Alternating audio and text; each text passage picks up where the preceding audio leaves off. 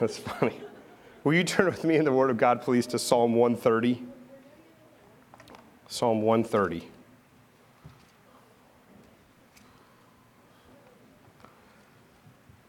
I need to share with you some sad news, unfortunately. Um, I just got a call as the meeting was starting that our dear friend, Mike Sherman, uh, has passed to go be with the Lord now.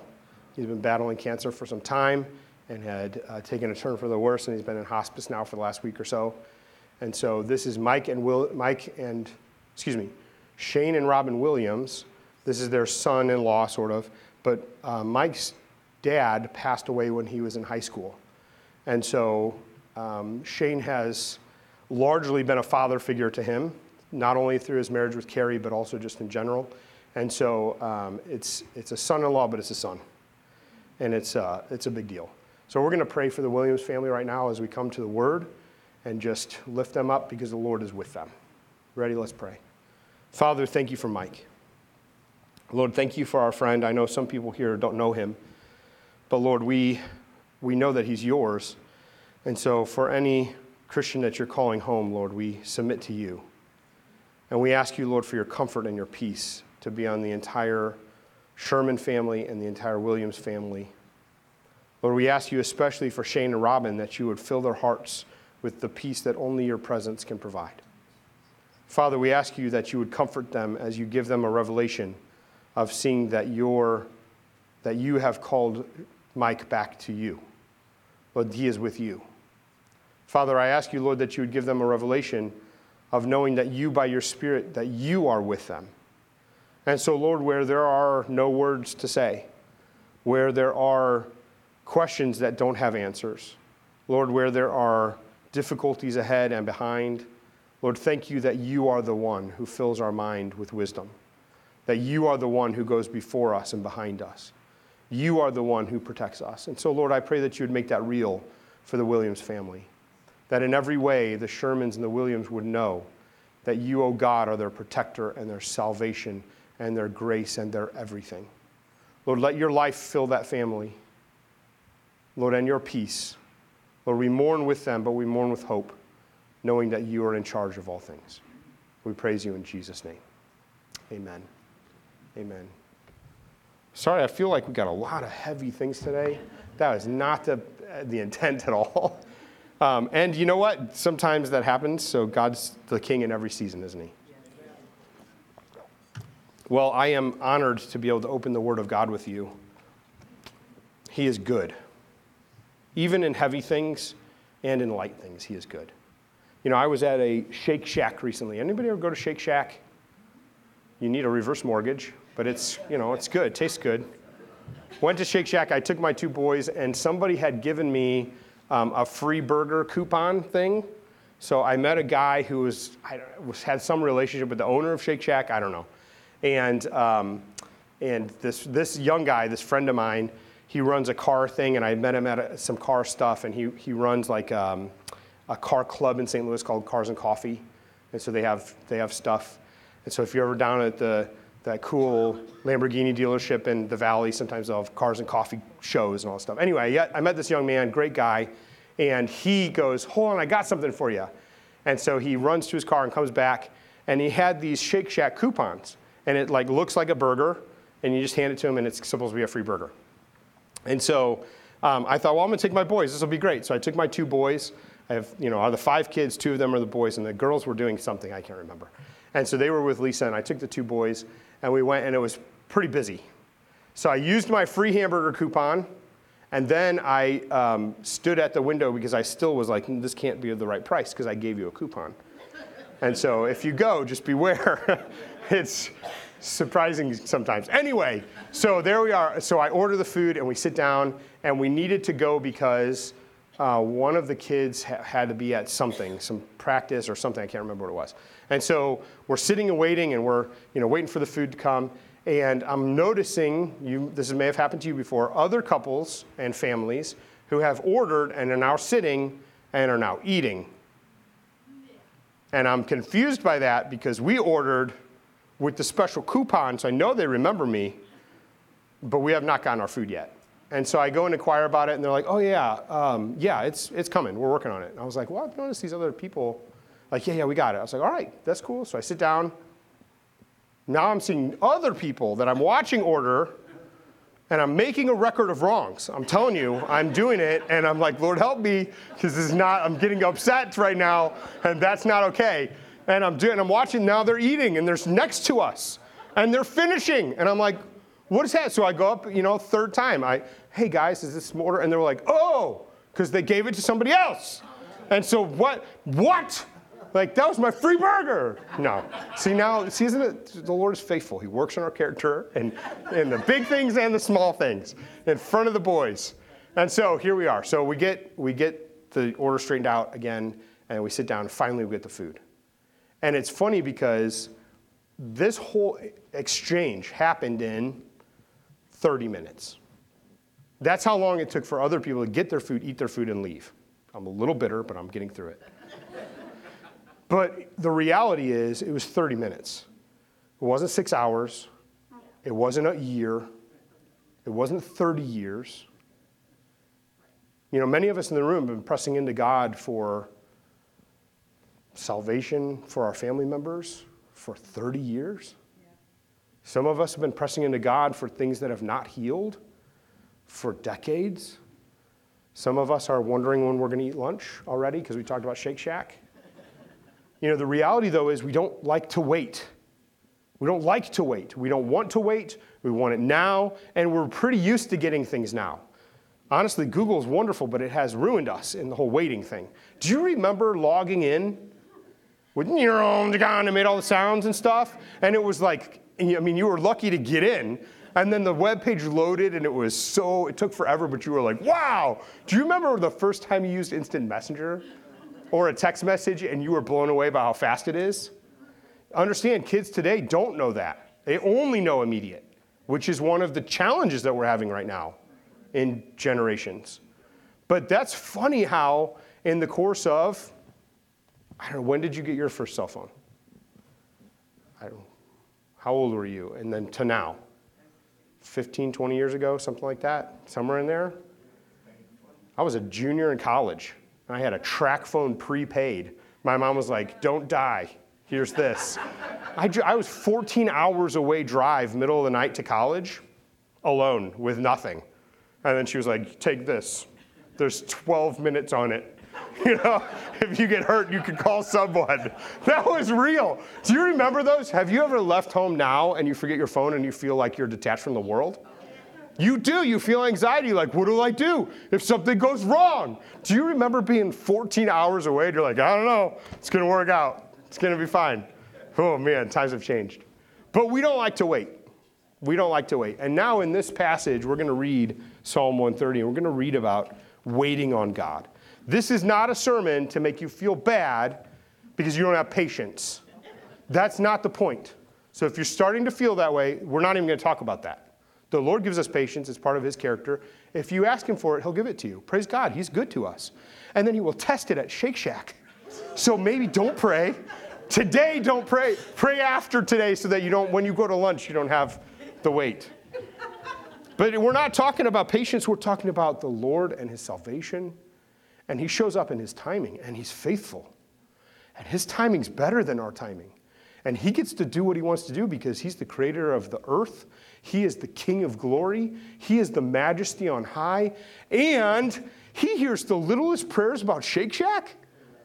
He upholds all things by the word of his power. He made the mountains. He makes the tides function. He keeps the moon just the right distance away from the earth that we don't get destroyed by gravity. He makes gravity. We don't even know how gravity actually works. We just know it happens. That God who made the D N A in your body also hears our prayers about when the McDonald's line is taking too long or the Shake Shack order gets passed over to somebody else.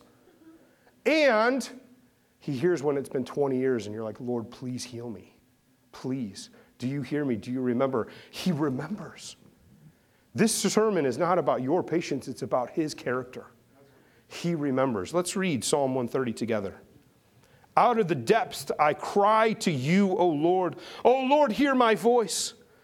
Let your ears be attentive to the voice of my pleas for mercy. If you, O Lord, should mark iniquities, O Lord, who could stand? But with you, There is forgiveness that you may be feared. I wait for the Lord. My soul waits. In his word, I hope. My soul waits for the Lord. More than watchmen for the morning. More than watchmen for the morning. O Israel, hope in the Lord. For the Lord, for with the Lord there is steadfast love, and with him is plentiful redemption. And he will redeem Israel from all his iniquities. Thank you, Lord, for your word. This is bigger than Shake Shack. It's bigger, isn't it? The themes in this passage, too, are seeing our own iniquity and waiting for the Lord's deliverance from those things. Boy, he is bigger than Shake Shack. Will you turn with me, please, to Luke chapter two? Luke chapter two. What does it mean to wait on the Lord?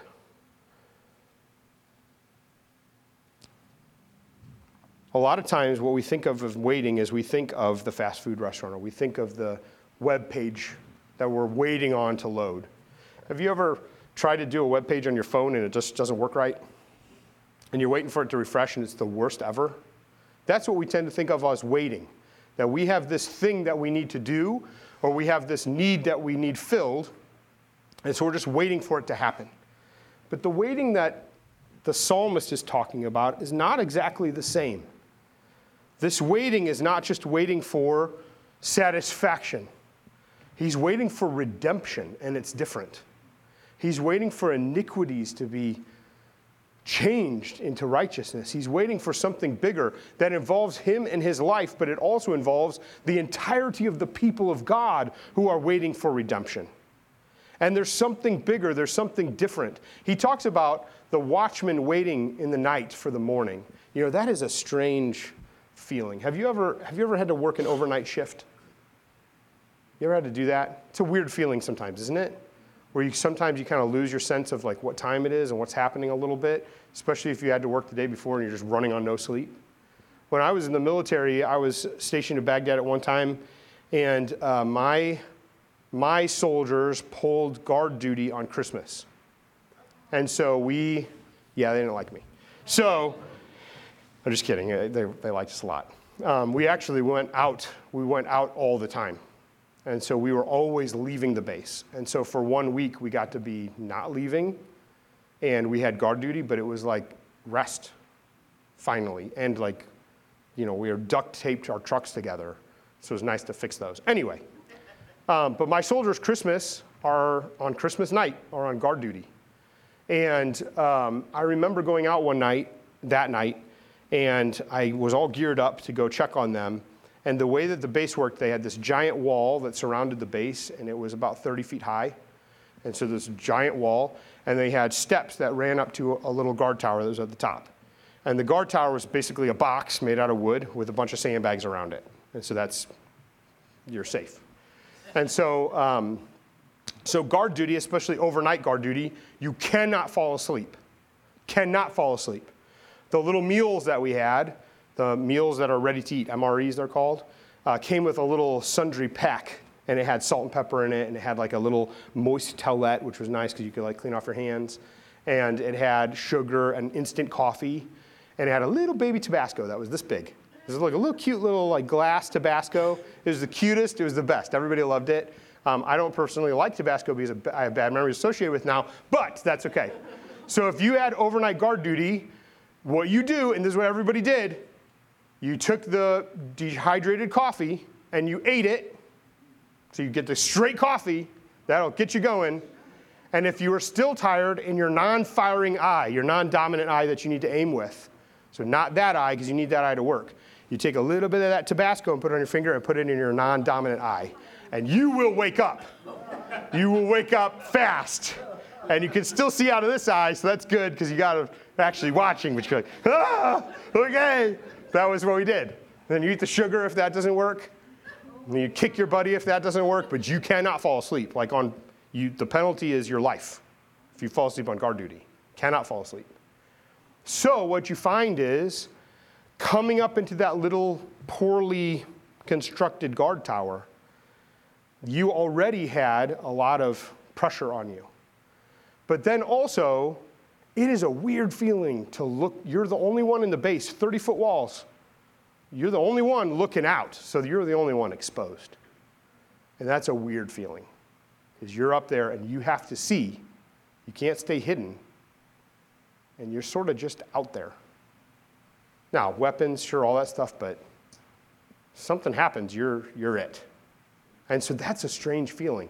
I remember climbing those stairs and getting to the very top and chatting with my guys, like, hey, how's it going? And, oh, yeah, sir, we're, we're awake. And I'm like, okay, good stuff. And then I, I came up into the thing, and I remember suddenly like this, like, whew, I'm going to stand up all the way, like, because you're, you're out there.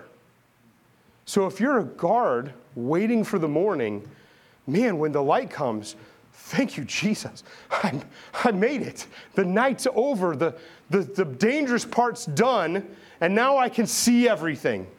And something might still happen, but I'm going to see it coming.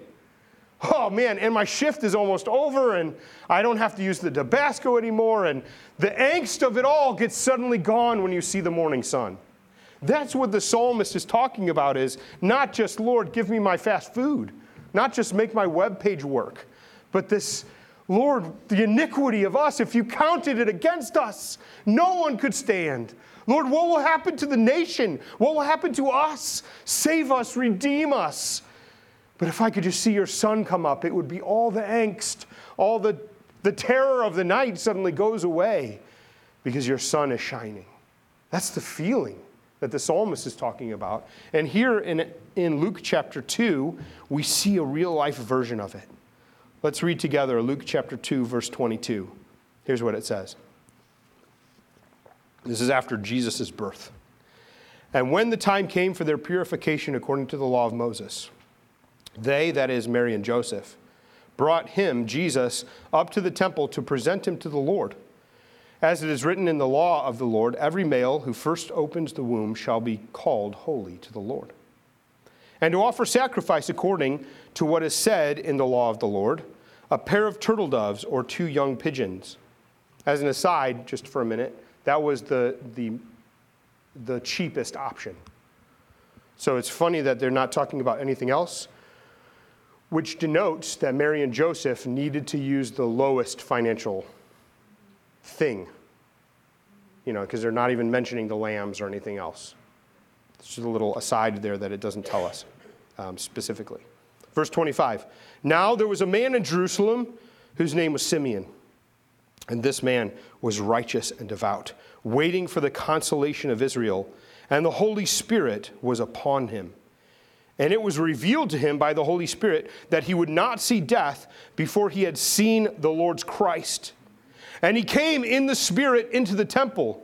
And when the parents brought in the child Jesus to do for him according to the custom of the law, he took him up in his arms and he blessed God and he said, now, Lord, you are letting your servant depart in peace, according to your word. For my eyes have seen your salvation that you prepared in the presence of all peoples, a light of revelation to the Gentiles and for glory to your people Israel.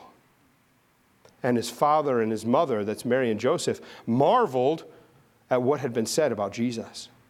And Simeon blessed them and said to Mary his mother, behold, this child is appointed for the fall and rising of many in Israel, and for a sign that is opposed, and a sword that will pierce through your own soul also, so that thoughts from many hearts may be revealed.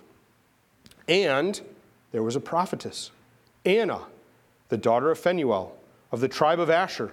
She was advanced in years, having lived with her husband seven years from when she was a virgin, and then as a widow until she was eighty-four.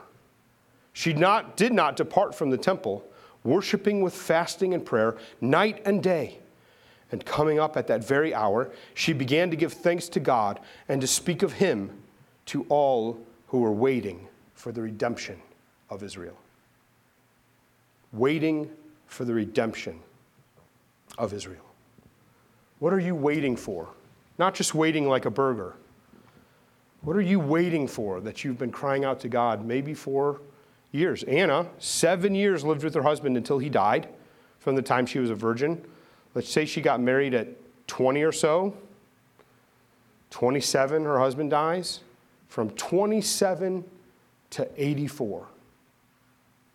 She's waiting, listening, looking, searching, coming to the temple day and night, fasting and prayer before him, seeking God. For what? For a new husband? No. Although, would that be great? Maybe. For riches? No. For the redemption of Israel. And then at that very moment, she comes in the temple at just the right second to hear Simeon, also an old man who's been waiting and, and calling on God and hoping to hear, looking for the redemption of Israel. And the Holy Spirit had told him he wouldn't die before he sees with his own eyes that redemption come. And it's not a thing. It's not a new administration. It's not a new website. It's not A I. It's not the new app that comes out. It's not the rise and fall of some empire. It's a person, and his name is Jesus, and he's a child. And prophetically, Simeon sees the baby, and he says, now I can depart in peace, for I have seen your redemption.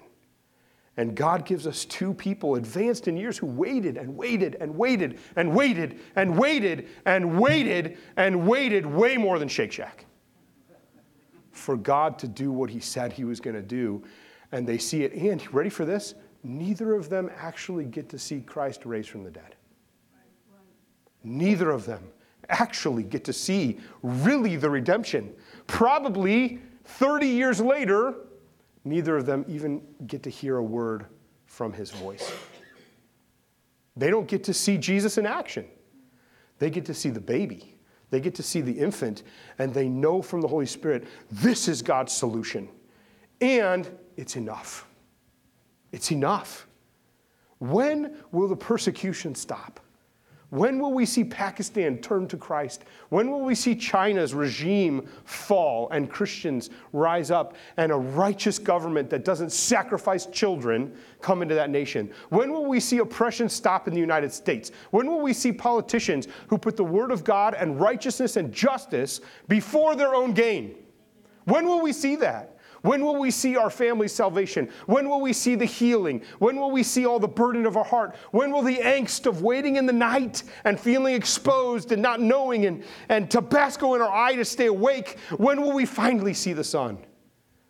And the Word of God tells us, if he did not withhold his son, but gave him up for us, will he not give us everything else?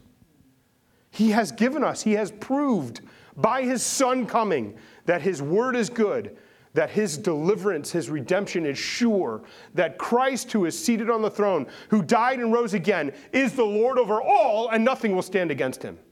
That there is no thing, there is no waiting, there is no government, there is no time span that can resist the King of glory, because he's not a baby anymore. He died on the cross. He rose again, and he said to the disciples, all authority in heaven and earth has been given to me. Therefore, go and make disciples. Baptize them in the name of the Father, Son, and Holy Spirit, and teach them to obey everything I have taught you. And then he ascended. And everybody went, but my order. I, I, had, my, I had the coupon. What? Where are you going? He said, you're going to do it. And he's so good. He's patient. He's kind. He's using us. He's changing world governments. He's changing hearts. He's preparing your neighbor to hear the gospel from you. He's preparing even now those family members who have been resistant to the gospel forever. And it might take fifty or sixty years, but there'll come a time when you get to see and say, Lord, I trust you. I knew you were doing it, and I see you doing it. Now, do we know for sure? Can we assume on God? No, we can't. But we can stand in faith and say, I see your character because you sent your son to us. If you gave us him, then surely all your promises will come true. All your promises will come true. This sermon is not about you having patience.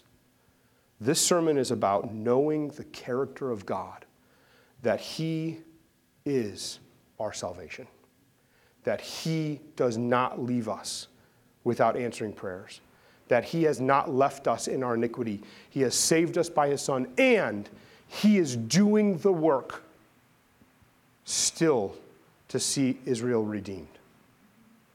What does that mean? Because he's died and risen again. The work's complete. It means seeing it, the kingdom come in every area, every part of life. We get to see his kingdom glorified and reigning and him ruling over all things, and he is actively doing it. So don't lose heart. Maybe you've been waiting fifty years. Lord, I need you. Don't lose heart. He's heard your prayers. He knows. He's on the throne. Maybe it's been twenty years of pain. You say, Lord, deliver me. He hears. He knows. And we'll stand with you. I don't know if he's going to heal you, but I know he is the healer. I don't know if he's going to make everything all right everywhere. Houses are being burned, but I know he will deliver us. I don't know when Pakistan will bow the knee, but I know it will bow the knee. And it's going to happen through his church, through his spirit, through his work, because he's the one who accomplishes it at the end of the day. What can we do? We can wait. We can do. We can wait like waiters waiting on a table, who don't just sit back and say, bring me my stuff, but instead are attentive. They're always ready. They're looking. They're watching. This is what Simeon and Anna were doing. What should we do? We should wait on Jesus, serving him, looking for every opportunity where he can be glorified, and he will do it through us because he's the great king. Maybe today you find yourself waiting Shake Shack style and getting bitter and angry about it. The Lord is our salvation. Change your attitude. Don't let the enemy lie to you that you have some coupon. There's no coupon. The price was his son. It was, it was Jesus. He's the price. You are purchased by his blood. And so if that is the price, don't let it get weird in your own heart. Instead, come to him with purity and say, Lord, I'm not going to wait like I'm waiting for a burger. I'm going to wait knowing you. Changes a lot, doesn't it? So today, what does this mean for us?